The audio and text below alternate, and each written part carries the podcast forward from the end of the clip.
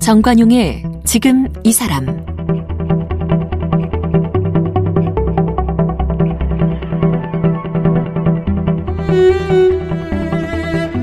여러분 안녕하십니까 정관용입니다. 지난 5월 16일부터 매주 일요일 저희 KBS 9시 뉴스에서는요. KBS 연중기획 우리 시대의 소설을 방송하고 있습니다. KBS가 한국문학평론가협회와 함께 이 시대를 반영하고 대표할 만한 소설들을 골라서 매주 한 편 소설을 소개하고 그 저자분들을 직접 만나보고 있는 그런 코너입니다. 100여 명의 한국을 대표하는 문학평론가 분들이 엄선한 작품이 모두 50편이에요. 그 선정된 50편의 작품이 뭐냐? 방송이 모두 나갈 때까지는 일단 비밀이라고 하는데요. 오늘 이 우리 시대의 소설을 함께 기획한 한국문학평론가협회 회장 맡고 있는 고려대학교 국어국문학과 오형엽 교수를 만나보겠습니다.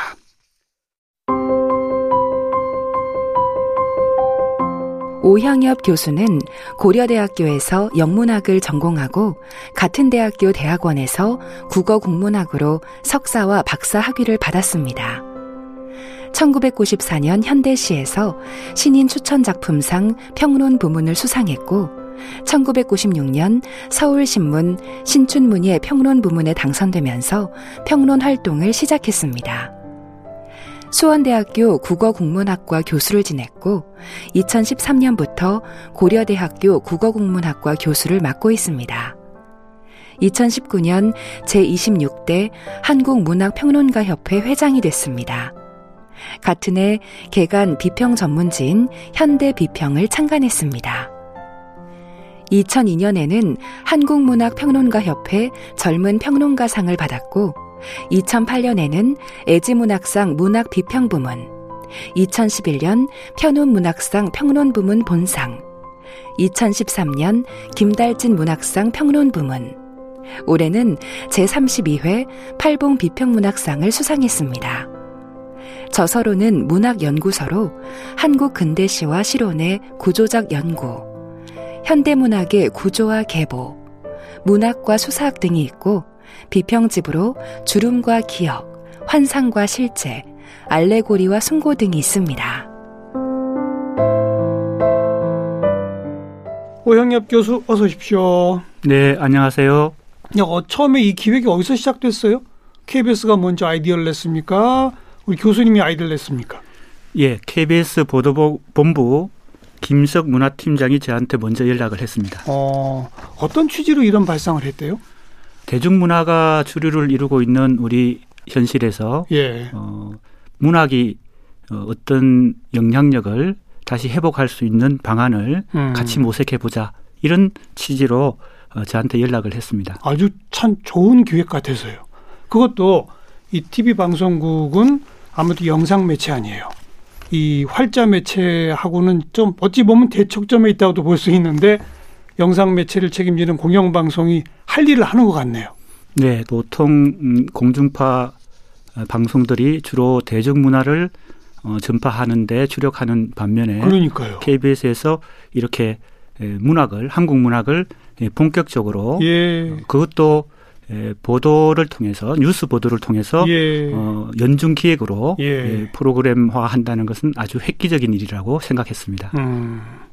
반가우셨겠어요. 문학평론가 협회장으로서. 예, 처음에는 뜻밖의 제안이었고 또 어, 반신반의하기도 했는데 그렇겠죠. 어, KBS 측에 아주 진지한 아, 그리고 같이 협업을 통해서 음. 이 프로젝트를 승사시켜 보겠다는 의지가 강했고 그래서 같이 협업을 하기로 네. 네, 그렇게 어, 약속을 했습니다. 그래 이제 논의가 진행되면서 어떤 원칙들을 세운 겁니까? 지금 제가 보니까 그 이미 작고하신 작가의 작품은 대상에서 제외했다고 하던데 그건 왜 그랬죠? 작고한 문인까지 포함을 하게 음. 되면 우리가 문학사에서 이미 익숙하게 알고 있는 한국 문학의 대표 작품들 그리고 교과서에 수록된 작품들 맞아요. 하고 중복될 가능성이 아주 높죠. 높습니다. 음. 그래서 현재 생존하고 있는 작가 중심으로 단편과 장편 소설을 망라해서 음. 대표 작품 50편을 선정해 보자 하는 것이 기본 기획이었습니다. 네. 그러네요. 작고하신 분까지 합하면 이미 교과서에서 다 본 거라든지 평가가 끝난 거니까 어떤 의미에서는. 네. 네. 그리고 우리 시대의 소설이라는 제목이 잘 말해 주듯이 음. 동시대를 살아가는 우리 독자 대중들에게 공감대를 어, 형성할 수 있는 어, 우리 시대와 함께 호흡할 수 있는 예. 소설 작품을 선정하겠다는 그런 취지가 예. 들어 있는 것 같습니다. 그리고 딱 50편만 하자. 예, 50편을 하자 이렇게 어, 서로 그건 왜 하필 했습니다. 50편이었습니까? 방송의 연중 기획으로서의 방송의 한계도 있고 아, 1년이 52주니까 일주일에 한 번씩 하면 예, 예, 예. 그런 등등이 이제 절충이 된 거네요. 네, 여러 가지 에, 문제들을 고려해서 네, 50편으로 네. 한정하기로 그렇게 알겠어요. 했습니다. 장편, 단편은 다 망라했다 이거고요. 예, 장편 단편을 구별하지 않고 네. 50편을 선정하기로 했습니다. 한 작가의 작품이 복수로 선정되기도 했나요? 예, 어, 상당히 많은 오. 작가들이 그렇게 복수로 선정되었기 때문에 어, 1차 설문 조사를 통해서 103명의 문학평론가들에게 에, 설문을 통해서 통계를 내었고 예. 그 중에서 지금 말씀하신 대로 어, 한 작가의 복수의 작품이 추천받은 경우가 어, 상당히 많았습니다. 음. 그 경우에 이제 선정위원회에서 두 차례에 걸쳐서 에, 회의를 통해서 그 중에 그 작가의 작품 세계를 대표할 만한 대표작을 다시 선정하는 에, 후속 작업을 하게 되었습니다. 그 설문조사의 대상이 된 103분의 평론가 분들은 어떻게 성- 정한 겁니까, 그거는? 한국문학평론가협회가 예. 이 한국의 문학 평론가들을 어, 대부분 어, 회원으로 어, 음. 모시고 있고요. 또 그 회원들은 세대별 그리고 문학적 입장이 조금씩 다른 분들까지 다 망라해서 예. 범 에, 문단적인 어떤 문학 평론가들의 모임입니다. 그래서 어. 그 회원들을 중심으로 150여 분의 문학 평론가들에게 설문을 예. 요청했고 그 중에 103명의 문학 평론가들이 응답을 해주셨습니다. 그 한 분 한 분한테 그러면은 뭘 요구한 겁니까? 예, 작, 작품을 몇 편 골라달라? 이렇게 한 거예요? 예 맞습니다. 어, 어, 우리 시대를 대표할 만한 작품 10편을 열 편씩. 예, 단편 소설, 장편 소설 구별 없이 10편씩 추천해 달라고 어, 해서 설문 통계를 내었습니다. 네. 그럼 103명이니까 열 편씩이면, 총 1030편이. 그러죠. 네, 예. 1030편에서 50편으로 고르는 작업을 선정위원회가 했다고요? 1차적으로는 그 통계 자료가 추천 횟수 어, 횟수에 의해서 우선 순서가 매겨지게 아, 됩니다. 그렇죠. 같은 예, 작품이 많이 추천됐을 테니까. 예. 한 작가가 여러 편의 작품을 추천- 복수로 추천받은 경우에도 그것을. 다 카운트해서 예, 예. 어, 한 작가가 몇 표를 얻었는지 예. 그걸 가지고 우선 순서를 매기게 되었습니다. 그러니까 그 작가별, 그 다음에 작품별 이 추천 횟수 순위가 나오겠군요. 맞습니다. 그거 공개할 수 있습니까? 어, 그거는 공개하지 않기로 순위는 공개하지 않기로 음. 저희 한국문학평론가협회와 KBS가 협약을 했습니다. 네. 사실 음, 문학의 순위를 매긴다는 것은 예. 어불- 어불성설이기 때문에 예. 저희도 이런 작업을 하면서 예, 고민과 딜레마가 많았습니다. 그래도 좀 궁금하긴 하네요. 예. 자, 오간에 그러면 같은 작품들이 많이 추천됐을 테니까 작품 수로만 따지면 1030편이 아닐 거예요. 그죠? 그렇습니다. 그거- 그 가운데서 받은 작품들이나 어, 여러 평론가들에게서 어, 많이 추천받은 그러니까요. 경우도 있을 테니까 음. 예, 그렇습니다. 그럼 그 가운데서 아무래도 추천 횟수가 많은 쪽들이 우선적으로 고려가 됐겠죠? 예, 기본적으로 그 그러한 통계 어. 자료의 음, 기본 어, 원칙을 유지하면서 예. 선정위원회에서는 최소로 개입하는 식으로 예. 선정위원회가 가동되었습니다. 아, 그 선정위원들은 또 어떻게 구성하셨어요, 그러면? 예, 한국문학평론가협회의 임원들로 구성되어 있는데요. 회장인 저와 예, 부회장 각효안, 김동식, 심진경, 이재복, 최현식, 홍영희, 허혜정 평론가, 음. 그리고 상임이사인 김남혁 평론가. 저희 협회에서 발간하는 비평 전문지인 현대비평 편집위원인 강동호, 건희철, 박상수, 백지연, 신준봉, 안서연 평론가 이렇게 모두 15명으로 네. 선정위원회를 꾸렸습니다. 그런데 통계 기본을 두었기 때문에 네. 그 선정위원분들이 영향력을 행사한 건 그렇게 많지는 않겠군요. 맞습니다. 알겠습니다. 시는 배제하고 소설만 한 이유가 또 따로 있을까요? 예. 문학을 대표하는 것은 특히 이 대중들에게 어, 영향력을 주는 예, 대표적인 문학 장르는 시와 소설이라고 그러니까요. 말할 수 있는데요. 시를 포함하고 싶은 마음이 있었지만 음. 시와 소설을 가- 같이 이- 이번 프로젝트에서 어, 기획한다면 이 체계성과 통일성에 음. 좀 어려움이 있었기 때문에 우선 소설을 중심으로 예, 프로젝트를 예, 기획하게 되었습니다. 음. 기회가 된다면 또 시도 따로. 예, 우리 어. 시대의 시라는 또 네. 프로젝트를 예, 차후에 또 기획하고 싶습니다. 음. 평론가 입장에서 참 이런 프로그램은 의미가 크죠. 예, 굉장히 의미가 크고 음. 어, 공중파 방송에서 책 소개 프로그램이나 또 문학 관련 프로그램이 그동안 있긴 있었지만 있다가 없다가 있다가 예. 없다가 그랬어요. 간헐적으로 예. 그렇게 있었긴 하지만 이렇게 본격적인 뉴스 보도 방송에서 예. 예, 한국 문학 작품을 이렇게 연중 기획으로 기획한 것은 네. 처음 있는 일이고 그렇죠. 아주 획기적인 음. 일종의 사건이라고도 말할 수 있겠습니다. 지난 5월 16일 일요일 날이 이제 첫 번째 방송이었고 현기영 선생의 순위 삼촌이 방송이 됐죠. 네, 맞습니다. 그, 그 이제 제 1회는 뭘로 한다, 2회는 뭘로 한다, 이거는 또 누가 정하는 겁니까? 아, 예. 그게 순위가 되는 건 아닌 거잖아요. 아닙니다. 네. 예. 협업의 원칙이 우리 시대의 소설 대표 작품 50편을 선정하는 것은 한국문학평론가 협회의 예, 일이고. 역, 역할이고 음. 그것을 이제 방송으로 제작해서 보도하는 것은 KBS 보도본부의 역할인데요. 예. 어, 그 순서는 방송 순서는 KBS 쪽에서 정하기로 그렇게 되어 있습니다. 음. 그것은 순위하고는 전혀 상관이 없는 그렇죠. 방송 그- 순서입니다. 근데 어쨌든 첫 번째는 이제 현기영 선생의 순위 삼촌이 뽑힌 거 아닙니까? 네, 그렇습니다. 어떤 작품이죠, 이 작품이? 이게 제주 4.3이 배경이죠. 네, 한국 현대사의 최대 비극 중의 하나인 제주 4.3 사건을 세상에 처음 알린 이 소설입니다. 음. 역사를 은폐하려는 권력에 맞서서 한 편의 소설이 강력한 힘을 가지고 있다는 것을 네. 문학사적으로 증명한 그런 작품으로 이게 발표된 게 몇 년도였습니까? 예, 1978년 9월에 어. 개간지 창비에 처음 발표되었습니다. 78년 네, 유신 시절이네요. 그렇습니다. 그러니까 그때까지는 제주 4.3 하면 일부 사람들만 알지 모르고 있었던 거 아닙니까? 네, 어. 세상에 알려지지 않고 은폐되어 있었던 사건을 그렇죠. 어떻게 보면 이 현기영 작가가 목숨을 건 고발 예, 그러한 어떤 행위로서 네. 이 작품을 썼다고도 어, 말할 수 있겠습니다. 하긴 그 전까지는 이 작품이 나오기 전까지는 그 남로당 반란 사건 뭐 진압 그냥 이 정도만 돼 있었을 수도 있을 거예요. 그것에 이제 어떤 실상 같은 것을 어찌 보면 고발한 거로군요.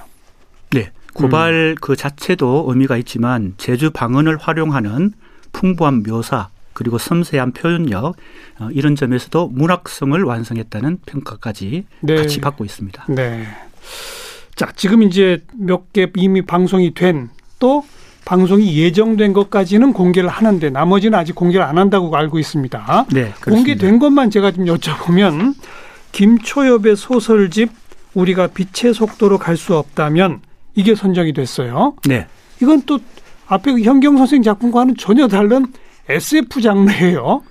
예, 한국 SF 장르의 새 지평을 열었다고 평가받고 있는 그렇죠. 어, 그러한 젊은 작가의 소설입니다. 예. 현기영 작가의 순위 삼촌과는 상당히 대척점에 있는 그렇죠. 그런 작품이라고 볼 수 있겠습니다. 어떤 작품인지 이것도 조금 소개해 주시면요.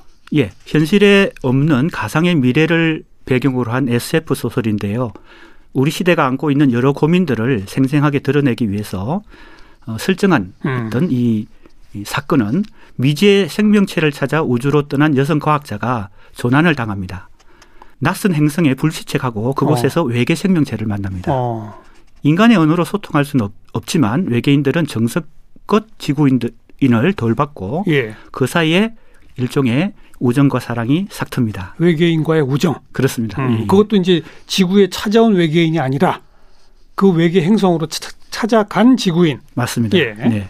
그래서 소설은 예, 완전히 다른 외계인과도 소통할 수 있는 그런 가능성을 열어 보임으로써 음. 이 타자와의 대화라는 예, 그런 우리 시대의 어, 화두를 어, SF 예. 소설을 통해서 어, 제시했다고 보여집니다. 타자와의 대화. 음. 그 다음에 5.18을 배경으로 한 작품도 여럿이 있는데 임초루 작가의 봄날이 선정됐습니다. 네. 이건 또 어떤 작품입니까? 5.18 민주화 항쟁을 소재로 한 작품이 여러 편 있지만 예, 그 중에 대표적인 작품이 바로 임초루 작가의 봄날이라고 말할 수 있겠습니다. 1980년 5월 18일부터 27일까지 한국 현대사에서 가장 처절하고 또 빛나는 항쟁으로 각인된 열흘간의 시, 간을 당시 대학생으로 현장에 있었던 작가가 예. 기사를 전달하듯 치밀하게 재구성한 작품입니다. 음. 그 그야말로 현장감 있게. 네. 네. 현장 소설이라고도 말할 수 있는 예, 그런 작품입니다. 임초루 작가의 봄날. 그리고 6월 첫째 주는 오정희 작가의 중국인 거리인데요. 이것은 어떤 소설입니까? 네, 중국인 거리는 전쟁이 휩쓸고 간 자리에 남은 상처 그리고 그 속에서 세상의 빛과 어둠을 알아가는 소녀의 모습을 통해서 어떤 전쟁의 이후를 말하는 한국 전쟁이라고 아, 볼수 그렇군요. 있고요. 전후 한국 사회의 한 풍경을 이 어린 소녀의 성장 과정을 통해서 담고 있는 그런 소설입니다. 네. 뭐 궁금들 하실 테니까 제가 이미 방송 예정된 것만 몇 개 소개해 드리면 6월 13일은 이문열의 우리들의 일그러진 영웅. 참, 유명한 소설이죠. 6월 20일은 윤대영의 은어 낚시 통신. 6월 27일은 방현석의 새벽 출정. 7월 4일은 김금희의 경애의 마음. 7월 11일은 한강의 채식주의자. 이게 저 맹북커상 탄 그거 작품 아닙니까? 맞습니다. 맨부크상 대상 작품입니다. 그렇죠. 소설은 그 시대상을 반영하죠. 어떻게 생각하십니까? 예, 소설을 포함한 음, 모든 문학은 시대를 반영한다고 기본적인으로 얘기할 수 있겠습니다. 음, 특히 소설이 시나 이런 것보다는 더 그 시대를 그리는 힘이 센 거 아닙니까? 예, 소설은 시대의 이 몸체라고도 말할 수 있고 음. 시대상을 가장 잘 반영할 수 있는 문학 장르라고도 말할 수 있겠습니다. 반면에 시는 그 시대의 정신, 정신. 그리고 예, 어, 일종의 몸체에 대한 성감대 혹은 어, 정신의 핵심을 건드리는 예, 그런 장르라고도 말할 수 있겠습니다. 음. 시와 소설의 어, 장르적 특성이 그렇게 서로 상호 보완적이다 이렇게도 말할 수 있겠습니다. 또 소설이 소설로서의 어떤 작품성을 가지려면 그냥 그 시대상을 그리기만 한다고 되는 게 아니잖아요. 시대상을 그리면 그건 르포르 따주가 되는 거고, 그죠? 그것이 소설과 또 다른 건 어떤 겁니까? 맞습니다. 어, 사실을 그대로 모방하고 반영하는 것은 소설의 기본적인 에, 어떤 특성이지만 그 속에 어, 작가가 작가 정신을 통해서 그 시대를 해석하고 또 어, 작가가 바라보는 어떤 비전을 에, 소설을 통해서 음. 제시함으로써 단순한 에, 다큐멘터리나 신문 기사와는 다른 예. 문학성을 그 속에 어, 포함할 수 있겠습니다. 예. 그 시대상 위에 작가의 문명사적인 철학 관점, 이런 게 들어가야 되는 거죠. 네, 그렇습니다.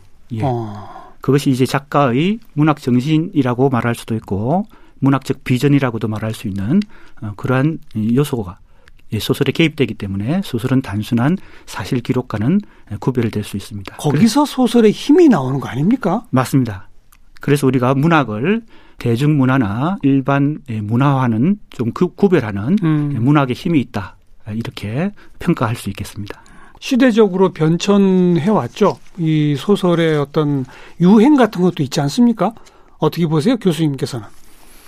소설이 사회적 도덕 음. 그리고 윤리적 책임감 이런 것들을 에, 짊어지고 어, 사실은 우리 한국 근대 문학의 초창기부터 어, 이강수, 현진건 이런 작가들부터 시작한 예. 한국 근대 소설이 시대의 맥락을 따라서 계속 음. 변천해 왔습니다. 그래서 1990년대에는 개인의 내면, 80년대까지는 시대적 어떤 사명을 아픔 어, 이런 거. 예, 지사적 정신으로 표현하는 그런 소설 정신들이 지배를 했다면 예. 어, 1990년대 이후에는 개인의 내면 그리고 어, 욕망의 세계 음. 네, 그러한 개인 서사가 주류를 이루었다고 예, 볼수 있겠습니다. 큰 변화가 90년대 이후로 일어나는 거로군요. 크게 보면 90년대 예, 이후에 그 변화가 변곡점이 일어났고 어, 각 시대별로 또 어, 세밀한 변화들이 변화들이 또 있고 예, 새로운 흐름들이 또 형성되고 그렇게 음. 해서 어, 다양한 이 지층을 형성하고 있는 것이 우리 한국 현대 소설이라고 말할 수 있겠습니다. 근데 이제 뭐 저희처럼 뭐 5, 60대 이상 이렇게 좀 그 시대 정신을 농후하게 담아낸 또 그러면서 좀 큰 작품들, 대작들, 대하 소설 뭐 이런 거를 봤던 세대들은 요즘 젊은 작가의 소설은 이게 별로 볼 게 없어. 왜 이렇게 큰 소설이 안 나와? 다 자잘해? 이런 평가들을 하는 목소리 들어보셨죠? 예, 그런 의견들이 있는 것 같습니다. 어, 제가 생각하기에 어, 최근 젊은 작가들의 소설은 주로 개인의 자기 세계 내부에 집중하는 경향을 보이거나 예. 또는 시대적 이슈인 페미니즘이나 키어 즉 성소수자 문제 같은 맞아요. 특정 정치적 문제에 관심을 갖는 경향도 있습니다. 음. 어, 그래서 이제 이 세대별 입장이 다르기도 하고 세대별 견해가 다르기도 한데요. 이번 이 프로젝트에서 우리 시대의 소설 프로젝트에서 어, 또 하나 중요한 기준을 둔 것은 예. 시대적 맥락입니다. 어. 세 가지 기준인데요. 뭐 뭡니까? 첫 번째는 문학사적으로 의미가 있는 음. 작품. 두 번째가 시대적 맥락을 잘 담고 있는 작품. 음. 세 번째가 작품성입니다. 예. 이세 가지 기준을 어, 전체적인 작품 선정에 가장 기본적인 기준으로 삼았거든요. 이건 좀 하나하나 설명해 주셔야 될 것 같아요. 문학사적 예. 맥락이란 무슨 말입니까? 문학사적 맥락과 시대적 어, 맥락이 상당히 이 통하는 면이 있는데요. 음. 지금 질문해 주신 젊은 작가들의 그러한 새로운 경향의 소설이 기존 예, 기성 세대들에게는 잘 이해가 안 되기도 하고 네. 가볍다 이렇게 생각되기도 합니다만 그것이 시대적 맥락 속에서 소설 시대를 반영하면서 아까도 말씀드린 작가의 작가 정신이 이 결부되어서 음. 이 소설이 창작되기 때문에 1990년대, 음. 2000년대, 2010년대 각각 그 시대적 맥락 속에서 문학사적 어, 의미를 가지거나 의의를 가진 작품들이 어, 창작되고 또 어, 독자들에게 수용되고 있습니다. 네. 그래서 그것을 고려해서 어, 하나의 일관된 기준만 가지고 예. 어, 선정한 것이 아니라 어, 문학사적 의미가 있고 또 시대적 맥락을 잘 담고 음. 있는 그런 작품을 예, 선정을 했기 때문에 알겠습니다. 2000년대 예, 젊은 작가들의 소설도 어, 이 50권 속에 포함이 되어 있고 네. 2010년대 젊은 작가들의 소설도 포함이 되어 있습니다. 음, 그러니까 뭐 거슬러 가면 6, 70년대부터 시작해서 최근 소설까지 맞습니다. 여러 가지가 망라되어 네. 있다. 세대별로도 젊은 작가들도 다 포함이 돼 있다. 네. 그런 거로군요. 네. 그래서 어. 어 아까 소개해드린 김초엽 작가의 어, SF 소설 같은 경우도 2010년대 네. 시대적 맥락을 담고 있다 이렇게 예, 보았기 때문에 알겠습니다. 50권 안에 포함시킨 것입니다. 또 예. 그런 그 생존 작가들 작품으로만 대상한 걸 아까 설명하시면서 그것이 지금 우리 함께 살아가는 동시대 여기 지금 우리 내부에도 세대 차이가 있지 않습니까? 네, 그렇습니다. 그걸 다 네. 담아낼 수 있는 문학이란 그릇 이런 네. 거로군요. 그것을 다 담아내어야 명실상부 우리 시대의 소설이라고 그렇죠. 부를 수 있기 때문에 예. 그러한 선정 기준을 가지고 작업을 했습니다. 음. 그 소설 한 편 한 편을 소개하고 직접 작가와 만나기도 하죠. 예. 작가 탐방을 해서 음. 작가와 인터뷰를 하고 때로는 어 현기영 작가의 순위 삼촌 같은 경우는 제주도 현지 예. 그 작품의 배경이 된 그 공간을 찾아가서 어. 작가와 함께 어, 기자가 인터뷰도 하고 대화도 나누는 예, 그런 예, 방송 어, 방식으로 예, 진행된 경우도 있고 또 작가의 짐 어, 창작실을 찾아가서 대화를 나누는 예. 경우도 있고 다양한 이제 포맷을 가지고 예. 작품에 따라서 예. 어, 그렇게 어, 지금 음, 포맷을 찾고 있습니다. 어쨌든 작품 소개뿐 아니라 반드시 저자의 목소리가 들어간다. 이게 네. 원칙이로군요. 네. 어. 또한 가지 덧붙일 것은 예. 어, 이 선정된 50편의 각 작품들마다 대표 평론가 한 명씩을 선정 문학 평론가 협회에서 오. 선정해서 KBS 쪽에다 추천을 합니다. 예, 예. 그럼 그 대표 평론가가 그 해당 작품을 해설하는 인터뷰까지 오. 이 방송에 같이 포함이 됩니다. 네. 이 대표 평론가는 인터뷰만 하는 것이 아니고 그 작품을 집중적으로 원고지 15매 정도의 작품론을 또 어, 써서 예. 그것을 KBS 홈페이지에 예. 어, 계속 게시를 합니다. 예. 예, 그래서 이제 다양한 이 소스를 제공하면서 이 우리 시대의 소설이 어, 뉴스 방송만 이렇게 내보내는 것이 아니고 그렇죠. 작품 작품론은 또 이제 문자 활자로 된 네. 어떤 매체를 통해서 이 독자들에게 다시 이, 이 제공하고 있습니다. 네. 매주 한 편씩 작품 소개, 저자의 말, 작품 해설, 그 평론가의 인터뷰까지 예, 작품론도 어, 게재가 됩니다. 홈페이지. 예, 종합적으로 이제 접할 수가 있는 거네요. 네, 그렇습니다. 이게 일년 기획 다 끝나면 거기 소개된 작품들만 따로 모아서 무슨 전집 같은 걸로 만들어서 판면 참 좋을 것 같은데요. 아, 예. 지금 음, 이 50건을 모아서 단행본을 에, 기획할 계획도 가지고 있습니다. 음. 그러니까요. 네. 단행본이 여러 권 나오지 나오지 않겠어요? 여기 이제 주로 장편 소설도 꽤 있을 테니까 그렇죠? 네, 그렇습니다. 그리고 이 조금 전에 말씀드린 대표 평론가의 작품론 네. 또 50편을 모아서 단행본을 만들면 어 한- 우리 시대의 소설을 어, 한 권에 음. 이 단행본을 통해서 어, 접할 일본, 수 일본 있는. 요- 요연하게 어, 접할 수 있는 그런 기회가 또 될 것입니다. 음. 후속 작업도 많이 있네요. 평론가 협회가 계속 좀 관여를 하셔야 되겠어요. 네, 평론가 협회가 어, 이 프로젝트를 통해서 어, 한국 문학에 어, 평론가가 기여할 수 있는 여러 가지 에, 방안을 음. 에, 새롭게 모색하고 있습니다. 네. 또 예를 들면 구체적으로 어떤 계획이 또 있으세요? 어, 아까 말씀드린 대로 어, 우리 시대의 소설 프로젝트 이후에 우리 시대의 시도 시. 예, 프로젝트화 할 계획을 갖고 있고요. 음. 또이 수필은 또 따로 안 합니까? 현재 수필 수필에 대해서도 좀 더 고민해 보도록 하고 구상해 보도록 하겠습니다. 예. 우리 시대의 소설, 우리 시대의 시, 우리 시대의 산문. 네, 네. 그럼 이게 뭐 한 3, 4년 더 걸리겠는데요. 예, 그렇게 될 것 같습니다. 그런 것이 또 나중에 모아져서 활자화된 단행본 책으로도 또 독- 독자들을 찾아갈 수 있고. 네. 음, 알겠습니다. KBS 매주 일요일 9시 뉴스에 한 편의 소설들을 만나는 그 재미도 아주 쏠쏠할 것 같네요. 오늘 고려대학교 어, 오형엽 교수, 이 한국문학평론가협회 회장 함께 만났습니다. 교수님 고맙습니다. 감사합니다.